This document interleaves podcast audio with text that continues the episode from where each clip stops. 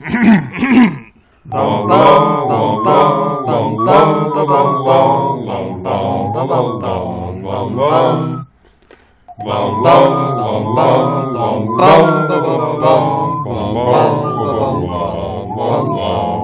back to our podcast within a podcast, pottering around the skinned shrivel fig of Mangum Reads.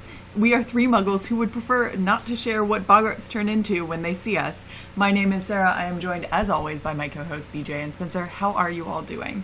Doing fine. So far, so good. yeah, though, uh, Sarah, keep in mind, this is me we're talking about. I would just go on in volumes describing my inner fears. That's what I do on these podcasts. Well, maybe we'll get there, Spencer. It's in my notes. oh boy. I, I am a little curious. well, I might remain silent on the subject. Where- So we Is it the ring? stop. Sometimes I remember it in the middle of the night and I have to get up and walk around. um, so we are in chapter seven of the third book of Harry Potter, uh, The Boggart in the Wardrobe. And uh, we have some segments that we do here. We have a rapid fire recap.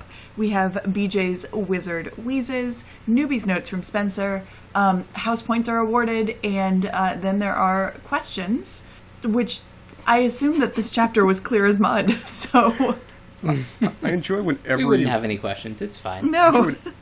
I enjoy whenever you bring up the questions category. You always say it, and then there is about a, a second and a half delay after you say it. So I can just picture you sighing.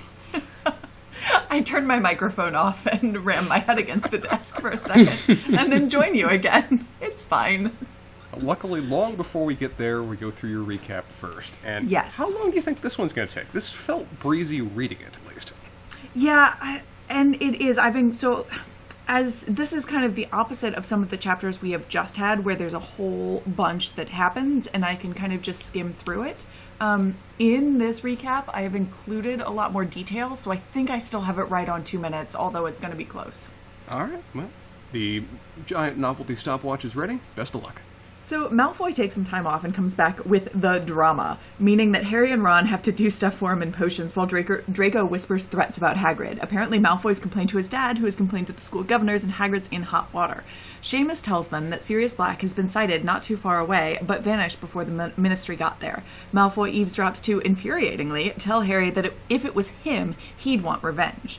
Ron tries to convince Har- Harry that uh, he was just trying to goad Harry into doing something stupid. Neville predictably melts down in potions again, and Snape decides he'll feed whatever potion Neville has to his toad at the end of class. Hermione furiously whispers instructions to him, and he manages to create an actual shrinking solution, which makes Snape livid, mostly directed at Hermione, who loses house points.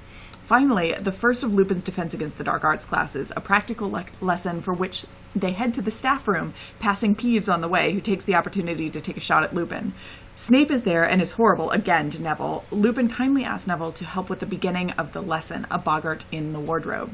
Hermione lets us know they're shapeshifters that take the form of whatever frightens you the most, and Harry figures out that because there are a lot of them in the room, the boggart might get confused. But the real finisher of a boggart is laughter, so you have to use the spell Riddikulus to turn it into something, well, ridiculous. So Neville's up first, and the boggart turns into a pretty good likeness of Snape. Um, but miracle of miracles, Neville manages to stuff Snape's facsimile into his grandmother's clothes, vulture hat and all. As the rest of the class gets called forward, summoning all kinds of horrors, Harry worries about what it will turn into when it sees him.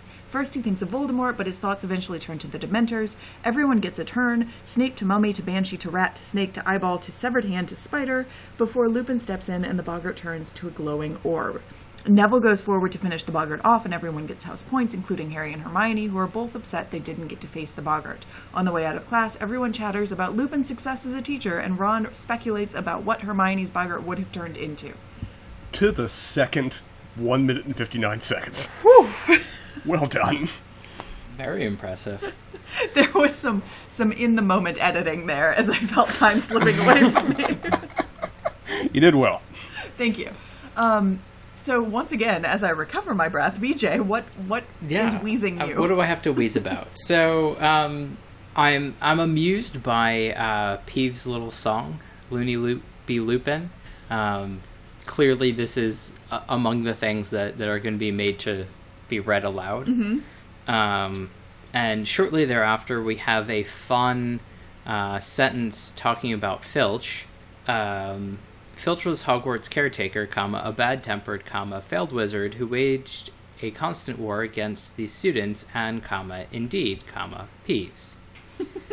um, I have not quite decided how I feel about the word indeed. Um, it has gotten peppered in some manuscripts that I've written, and it always feels um, disconcerting when I put it in and pretentious. Uh, It's sometimes so- necessary, though. Yes. And it's like, and it should be obvious to the reader that. um, so that was entertaining. And so my last thing is I'm naming the chapter Deus Ex Giggles. Power of giggles compels us. Um, and with that, I will turn it over to the newbie's notes. Uh, just to reference one thing you said, Loony Loopy Lupin is apparently enough of a tongue twister that I had trouble reading it, uh, where I was getting confused in my own head repeating it out. So, yeah, What did you think it was, Spencer? not that.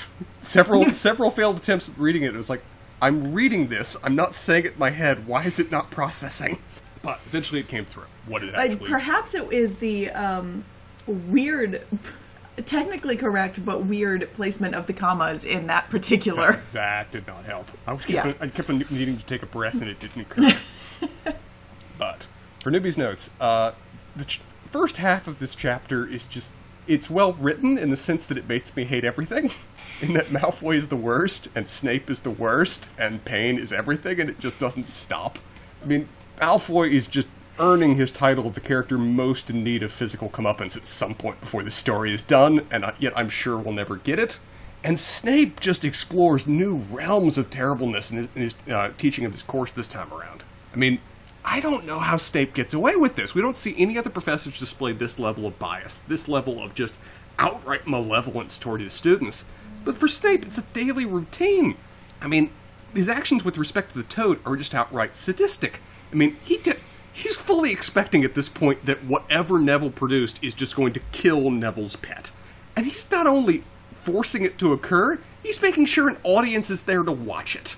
That's wrong! There's no justifiable reason for that. But for Snape, par for the course. Not even that out of character for him.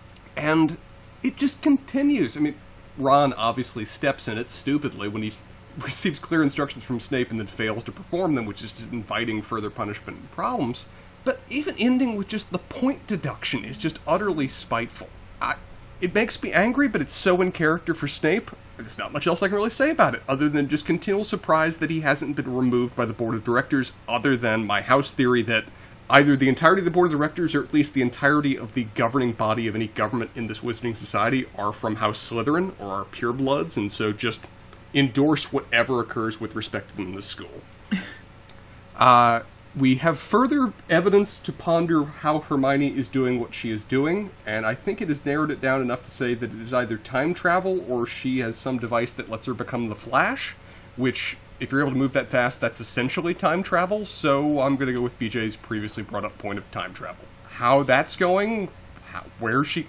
Did McGonagall literally give her some object that lets her just go back in time between rooms? Are all the other professors on board? Because someone's going to notice this eventually. Why is she keeping it secret? I have many questions. I'm sure none of which Sarah can answer right now. You can Time try. will tell, Spencer. Oh, damn you, BJ. And then Lupin appears and everything is alright. My mood in the chapters improves immediately because he is the teacher we all always wanted to have when we were in school.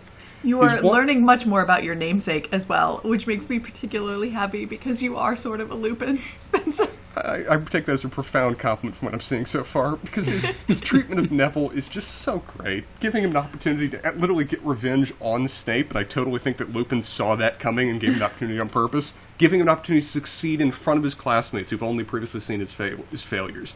Him working the room and keeping everyone constantly involved. And constantly encouraging everyone and supporting them as they're going through this, making the lesson fun and engaging and valuable at the same time. This is the ideal teacher. This is what every teacher in Hogwarts should be modeled after rather, rather than Snape. With two of them framed and opposite to each other, it makes it all the more clear.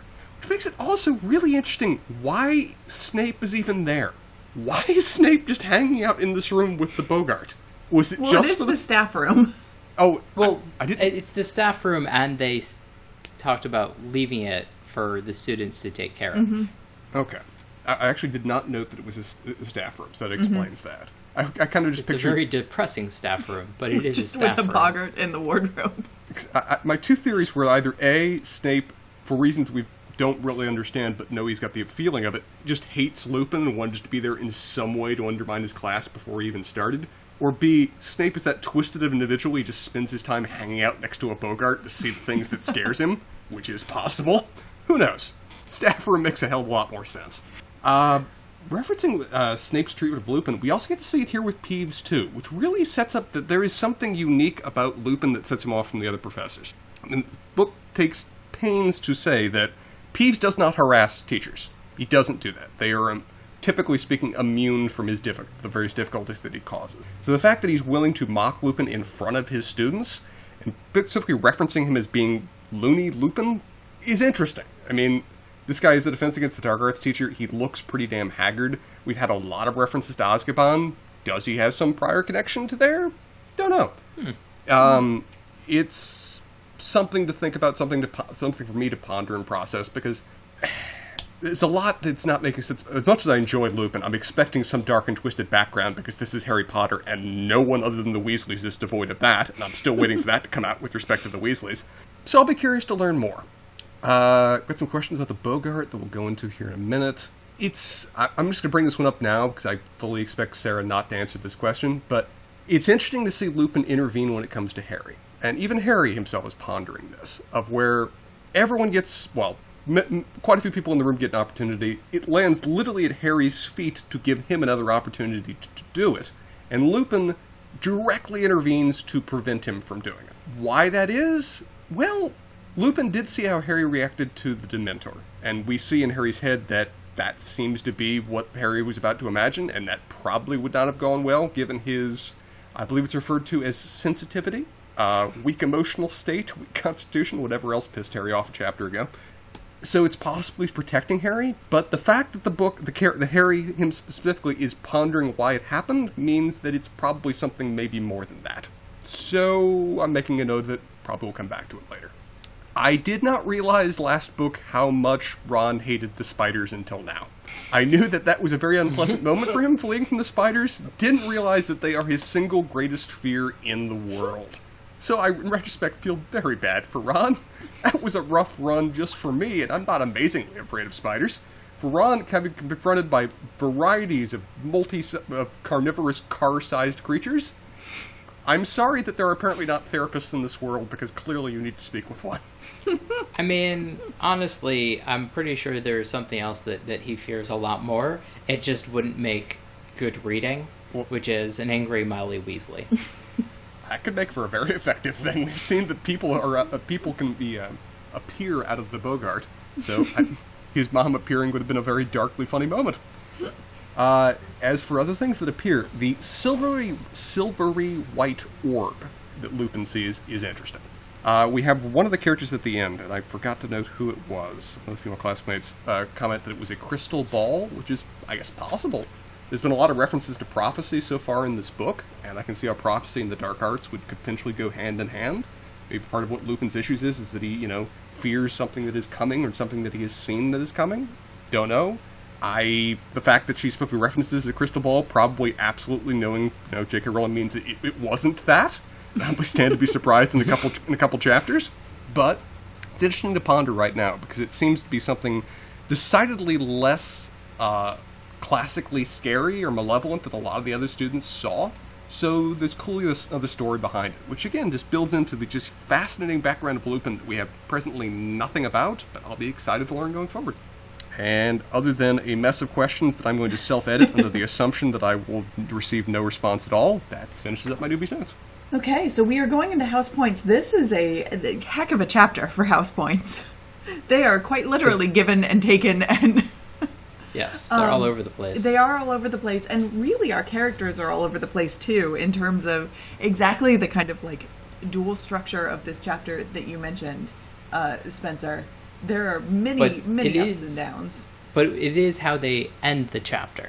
That is that is absolutely true. And so I would like to, although although Malfoy had an excellent beginning of the chapter, we don't get much of him in the end of the chapter. Was he even Mm-hmm. there? No, Presumably no, because I think was it's in- just Gryffindors in the Defense Against the Dark Arts lesson. I think so. Really? He, he awards That's points hilarious. to just Gryffindors, implying that only Gryffindor members were present. Yeah, and and you you probably wouldn't necessarily know this, but all of the people who are listed as dealing with the boggart are Gryffindors. Gotcha. Um, so he's not even in the latter half of the chapter, and really he's just doing Malfoy things at the beginning. So I don't know. I am going to, against all odds, and I'm going to take all comers. I the am first going to time award and maybe the last time in the next couple books. Neville Longbottom no. wins the chapter. you know, as rough of a start as he had, his toad survived, and he got to appear to be the, uh, the original successful student in front of all of his immediate peers. That's a good And day the for final Neville. one. Yes, and he got his. He really sort of got a personal comeuppance on not only Snape but his Hmm. grandmother too. Apparently, Yep. And 10 points for Gryffindor to boot. I- Pretty good. Yeah. Pretty good. Kudos to Neville. yeah. Um, loser of the chapter is a little more difficult. Um, I mean, I think that we could. We are in the middle of this book, so we could pretty reliably give it to Harry almost every time. um, and he certainly did not have a great time in potions, and he is annoyed. He is annoyed at Lupin for not letting him face the boggart uh, for reasons I think he assumes of sort of like the delicacy that you were mentioning. Um, however, this is like low level trauma for Harry. So, I, honestly, I have another suggestion Please, before you, go uh. Hermione. Hermione was going to be my choice. Okay. Yes. Okay. Justify. She had a very bad result in potions. She did exactly what she was thinks she was supposed to do and got punished for being smart and trying to help people. Um, and then uh, she turned it around a little bit in Lupin's class, but not beyond what she normally would have done in any given class. Mm-hmm. And she didn't get to face the boggart. And clearly, sh- something has happened in the middle of this chapter, as you pointed out, Spencer, with what she's doing. Yeah, there's a lot of answer, a lot of unanswered questions with Hermione, and I agree that she probably wins loser this chapter just by kind of process of elimination. Because most everybody else has a pretty good day, even with a rough start to things. Whereas mm-hmm. Hermione just kind of gets like a net zero, even in like literal points. Yep, absolutely. So I think that's where we're going to end up in this chapter. Okay. Sounds good. Um, Questions? So, uh, well, before we move on to questions, I just wanted to continue with this, and I'm, I'm sort of curious how this will be moving forward in this book and future books. But we have yet another chapter where we actually, I feel like we're really getting a sense of what's going on in Hogwarts and what it's like to be in Hogwarts, which, as I mentioned previously, like we didn't really get in previous books, and I am appreciating it. Um, and I'm happy that it's finally come come about. I would, to my thought, and I don't know if this is consistent, but I think, um, I think we do get more of that going forward. Um, certainly, I would say in this book, obviously, and I would certainly say in the next book. And I think it continues more after that than it did in the first two books, although so much like plotty stuff happens that I'm having trouble remembering exactly um, if it continues at this pace. I mean, it's also like in some ways, in terms of like the story, it's boring chapters. So Not to like, me, it- though. Fair enough. Um, and then the other thing that we were talking about, and, and I, you know, I think is worth bringing up again, is you know we have another owlless chapter and a rough time for Harry. So Yeah, not a single mention of Hedwig in this chapter. Though, can we imagine how bad Harry's day could have been if the boggart did turn into a Dementor and he had the exact same reaction he did last time? yeah, Not that would have been pretty. Yeah. Yeah. pretty So, terrible, but I think it would have been even worse if it didn't turn into a Dementor. Turned to something new? If it turned into Uh, Voldemort. Yeah. I, I, I just don't think it would. I don't think. I don't. I kind of believe Harry when he said previously that he's just utterly unafraid of Voldemort. At least he thinks he is. Yeah, this is the second layer that makes the boggart really difficult, right? Right. Is it our choices also- that make us Harry? I mean, of things I, and I maybe we, like that'd be an interesting thing to to discuss or dur- sort of during our questions is what would it have been for the characters that we didn't get to see? And what do we think might make sense? Because honestly I think that that his um, aunt and uncle would make the most sense. Eh, what else has tried to kill him more than once? Yeah, but I, I think he's gotten kind of used to that one. I'm, I'm more inclined to think it would be a, some way of a mix off the uh, m- the mirror of Erised uh, and be something related to his parents. That the loss of them and the absence of them is clearly the greatest pain in his life. So some spin off that. But he's some actively dealing with that, so I I might think that some loss of Ron and Hermione would be it. Oh, his current coping mechanisms, essentially. Because This- he fell apart when he thought he wasn't getting letters from them in the beginning of the second book. What- it, That's true. It does bleed into what my what my first questions was going to be um, about how what does the boggart work with more abstract concepts and fears. Yeah. like the joke about Hermione of like a, a homework that she didn't get a perfect score on Ex- I think Hermione's greatest Yeah. fear would be failure, or something along those lines, uh, which is a difficult thing to convey without like transporting someone into a world where it's happening. It's like it's it's not represented by a single object; it's more represented by a state of being. And so I think you, we see boggarts um, at other points in the series as well. I don't think it's like a particular spoiler to tell you that. Mm-hmm. Um, mm-hmm. Where we get not like super abstract concepts, but more abstract than the examples that we get in this chapter, which are all like super concrete things in the world. Um, but also, these are like 12 year olds. Right, So right. existential fear is probably Yeah. less of an issue Sure. with them. And so, like, what we, oh, I, my impression of how the boggart deals with more abstract things is it tries to extrapolate from the individual, um, probably, probably some sort of per- person who can either deliver the news or be embodied by it in some way. Um, that is meaningful to whoever is is encountering the boggart. So it has to take it obviously has to take some physical form. Um, And I think that I think that for most people, um, that comes in the form of like either he- hearing something from someone that they care about or seeing something happen to someone that they care about. Um, rather than just like I'm scared of spiders and therefore, Yeah. Right. Um, and we And see we- that happen later on. And we hear from Lupin too that they're significantly more powerful when you're alone. Um, so I'm curious to see that if we see a character who is alone in the story that is caught unawares by one of these things. I'm picturing a, a certain element of more like reality bending that this thing can summon to make to make the fear much more manifest. But Yeah, I think that's true. I think it's interesting. That's an interesting point, Spencer, because it, it feels like maybe the boggart can only focus on these very concrete surface level things because they're at the the forefront of these 12 13 year olds mm-hmm. minds. Um, but if you were if, even if you were a 13 year old alone with the boggart, it might be able to kind of delve further into okay, but what actually makes you tick? Sure, and I think it's a good point by BJ too, with respect to the idea that these are children. They, mm-hmm. th- they do have a more simple concept of what their fears are. Their fears are manifest in individual things, the same way we are afraid of monsters at that age. Mm-hmm. But when we, we turn to Lupin, his fear is decidedly more ambiguous. This crystal ball thing does not appear to be. Eh, If it's a literal, there seems to be at least extra layers attached behind it to explain it. It's just not. It doesn't seem like it's the literal object that he's afraid of, but maybe more what it represents.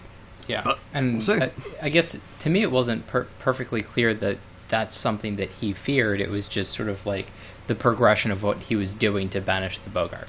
I wasn't sure on that. Interesting, It's- yeah. Uh, It's it is ambiguous, but I, I interpret it as him basically stepping in the path of it to shield uh, Harry, like he was essentially taking the bullet for Harry, so it directed its gaze on him instead, and it became his fear. But it is true; it's also possible that this could have been its essentially a continual breakdown as a result of everything else they were throwing upon it. yeah, that that's where I like I wasn't sure, and I think it could go either way, and it you know hopefully we'll have a reveal at some point in the future. Um, but i in keeping with this scene, um, two questions. One, do we take Snape's excuse at face value? Because I can see there being an aspect of not wanting to reveal your deepest fear to students, um, and a question that I, I'm pretty sure Sarah will decline to even venture a guess for. What do you think that would be? Oh, I have many guesses. Yeah, Um, but non-spoiler guesses. I have might zero be a little- non-spoiler guesses. That that's what I thought. May- May I offer a, a somewhat not well? I can't offer spoilers. Can I can I offer a guess? Yes, you may. Um, and th- th- so many of my opinions are biased based on just certain views of what the writer wants to do, and also I'm biased here in the fact that I've been told that J.K. Rowling specifically wanted Alan Rickman to play this role, mm-hmm. and I can't. Other than you know, freaking Die Hard, uh, Alan Rickman typically plays nuanced roles, and Snape appears like he has the potential to be a nuanced, multi-layered character based on the fact that particularly Dumbledore seems to trust him or like him. So I'm anticipating that there's some element of past trauma affecting this character. Uh, some kind of comparison or connection back to um, Harry's background, maybe in some way. Some element of loss, some element of betrayal, something that made him the twisted, untrusting, snapping individual that he is. And so I would be curious to see what that moment is that drove him on that path, and I suspect that would be some reference back to that, some reference back to an element of weakness that he's built this persona around, might be uh, what would appear. And I would, to not answer any of that, um, but to draw on the fact that you have mentioned Alan Rickman playing Snape, I would like to reiterate that we do need to do uh, watches of these movies. And we probably should have been doing them at the end of each book as we completed it. Yes, that would make a lot of sense. You know, as long as they're fairly well contained. Yes. Um, They are. The, but- the movies are actually very good. There's nothing that kind of bleeds into the other ones. Well, If we want to take into a the I other mean, books. if if we progress as we're going, we probably can get close to finishing the fourth book by New Year's, if not a little bit further. Oh, so we could true. do a, You sort of four halfway, a, marathon. midway marathon. yeah, a midway marathon. I'm down for a Harry Potter wa- a Harry Potter watch party. That'd be fun. that would be great. Okay. Anyway, I just wanted to plug that in there. What other questions do we have?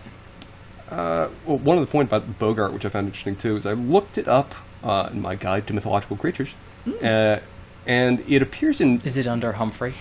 no, no, unassociated. I was surprised.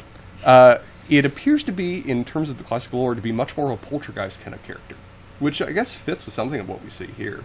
Uh, it's described as being an evil brownie, which led me to look up what a damn brownie was. It's basically an elf. Yeah, it's kind of like a sprite. Um, but it raises a question I had about in Harry Potter. What kind of magical creature is this? Is it some kind of spirit or ghost? All it's described as being is, is a shapeshifter, but I'm not really sure what kind of massive thing I'm looking at. It appears to So- be something you can at least lock up. And this is this is what um, I don't remember if it's in if it's in this chapter or not, but it is in one of the discussions we get about boggarts Is that um, I feel like it should have been in this chapter, but I was skimming when I did my notes, so you'll have to tell me. Um, but nobody actually knows what Boggarts look like when they're alone, because they immediately as- assume the form of Lupin does say that. Okay. Um, yeah, they immediately assume the form of whatever it is that scares you. So it's a sort of um, Ring cameras are not a thing in Harry Potter. It, it's it's the um, obser- the act of observing Yes. the thing will inevitably change the thing itself. it raises an interesting point that if you did use that uh, kid's camera from the last book, would it just appear different to every person who looked at the picture? Oh, Or would it appear like nothing at all? Question. I have no idea. Well, and and I guess Really like further down that rabbit hole, if somebody painted a boggart, what would happen? How do you paint fear itself? I mean, yeah, if you paint- if you set a camera on an automatic timer, hmm, maybe this is why we don't have technology in the wizarding world. it makes everything that much more complicated. I mean, I'd almost suspect that, that it just that nothing would appear because it literally Yeah. is fear manifest, and the camera is afraid of nothing. Um, I would posit that it's a weird mushroom. Sure. Um, so, Spencer, do you have another question? I have two. Okay. Uh, do you want to go into one of yours first, though? Uh, go ahead, and then- then I'll ask one of mine. Okay. Uh, So, do we ever get any confirmation that I think I think you've said before, Sarah, that there are a remarkable number of purebloods that are in House Slytherin, mm-hmm. uh, and purebloods seem to have an undue amount of influence and wealth and power in the magical community. Are these kind of connected in terms of how the abuses and preferential treatment of House Slytherin works? That they just have a lot of powerful alumni and a lot of powerful members who help run the government, and so they're able to operate as they do, unfair as it is. I think that's probably a good assumption to make. It's never outright stated. The, cl- the closest we get to it is, I think, what you're referencing, which is this sort of conversation with Malfoy. Um, and so it's a, we we never get a real sense of like where the other governors come from um, or anything like that but i do think that that legacy is always at play. Although we did have the question i believe at the end of the last book maybe the beginning of this book as to whether uh, lucius malfoy is still a member of the board of governors. This Right. chapter seems to imply that he is not That's Yeah. true. I hadn't actually processed that. That is an interesting point. because he had to go to the governors, of which he was formerly one, to uh, register his complaint. So I take this to mean that he is not a member of the the school governors anymore. And probably re- reduces but does not eliminate his degree to influence them in their decisions.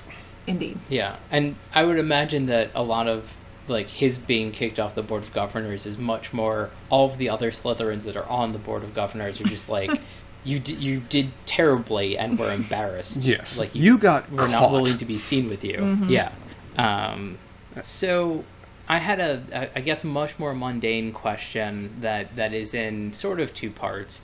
One is why are potions so um, tropey, and the second one is like how specific are potions really Okay. in terms of like uh, proportions and things like that because like it just it seems a little bit more haphazard when they're actually making the potion mm-hmm. than Snape is making it out to be mm-hmm. or is it just like they're not quite as effective unless you get them exactly right but they'll do the general thing as long as you're close I think it. I mean, I think that the sort of non-answer, but actual answer to that is it depends on what the potion is.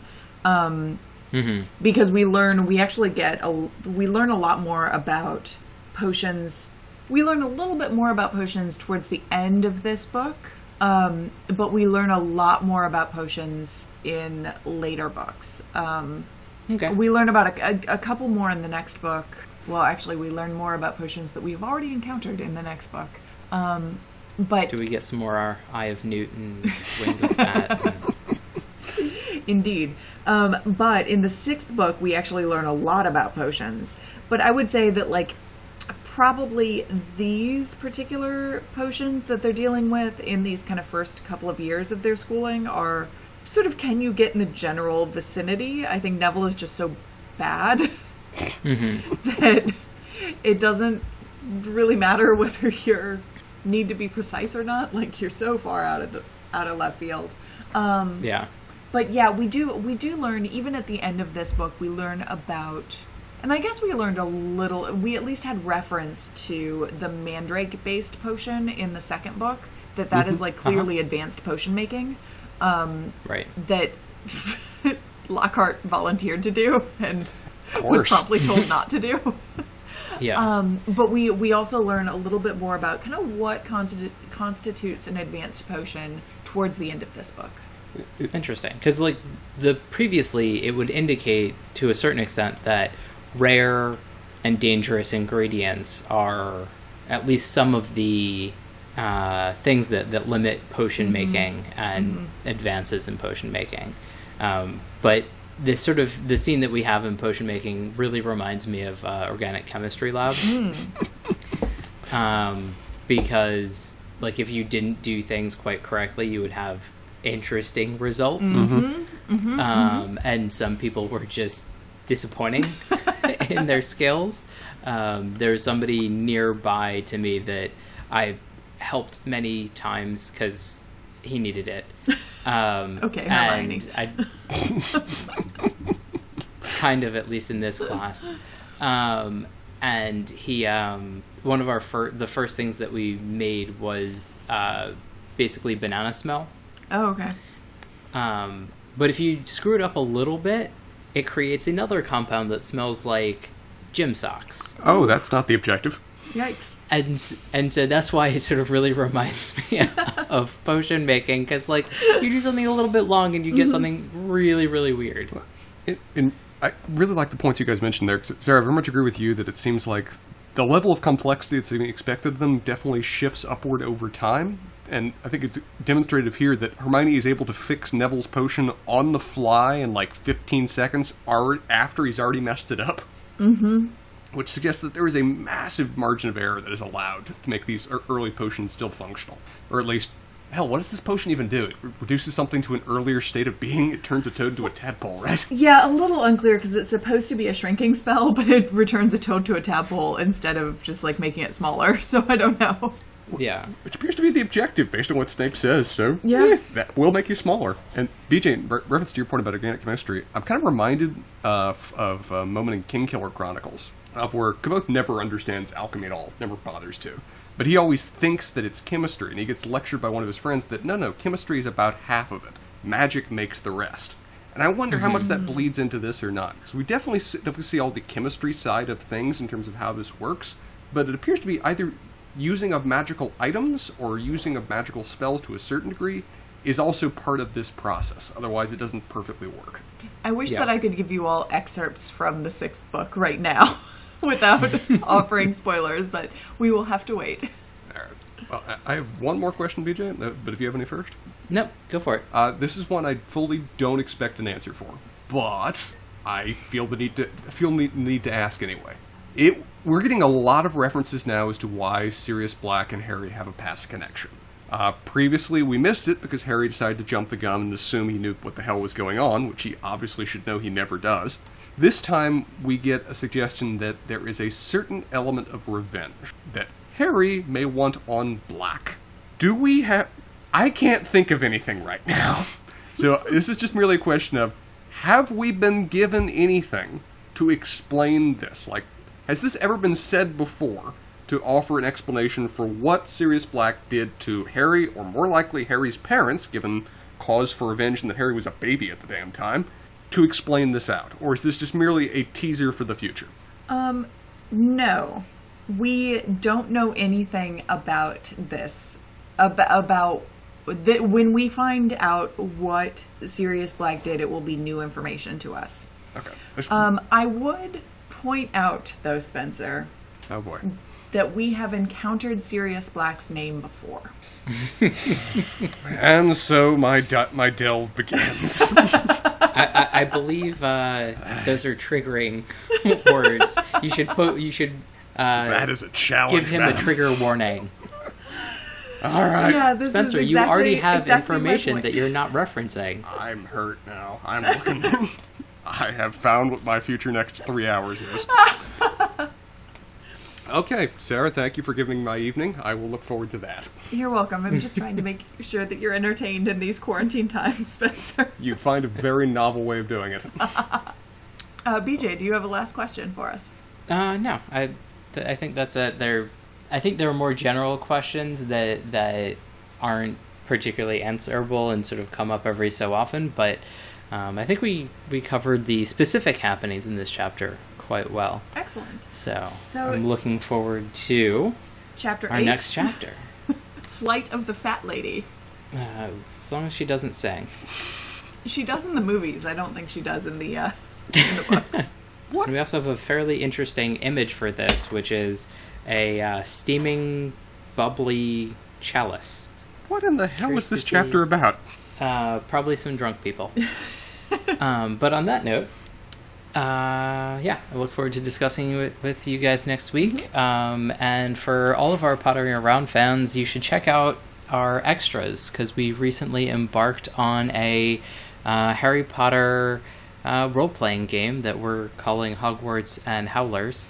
Um, and it's been a lot of fun so far. Uh, you might have seen our character creation. Hopefully, I will be uploading our uh, first edit, uh, foray into this adventure, and we'll have updates hopefully around weekly. But uh, video editing is a little bit more complicated than audio editing, so sometimes they take me a little bit longer since I don't know what I'm doing.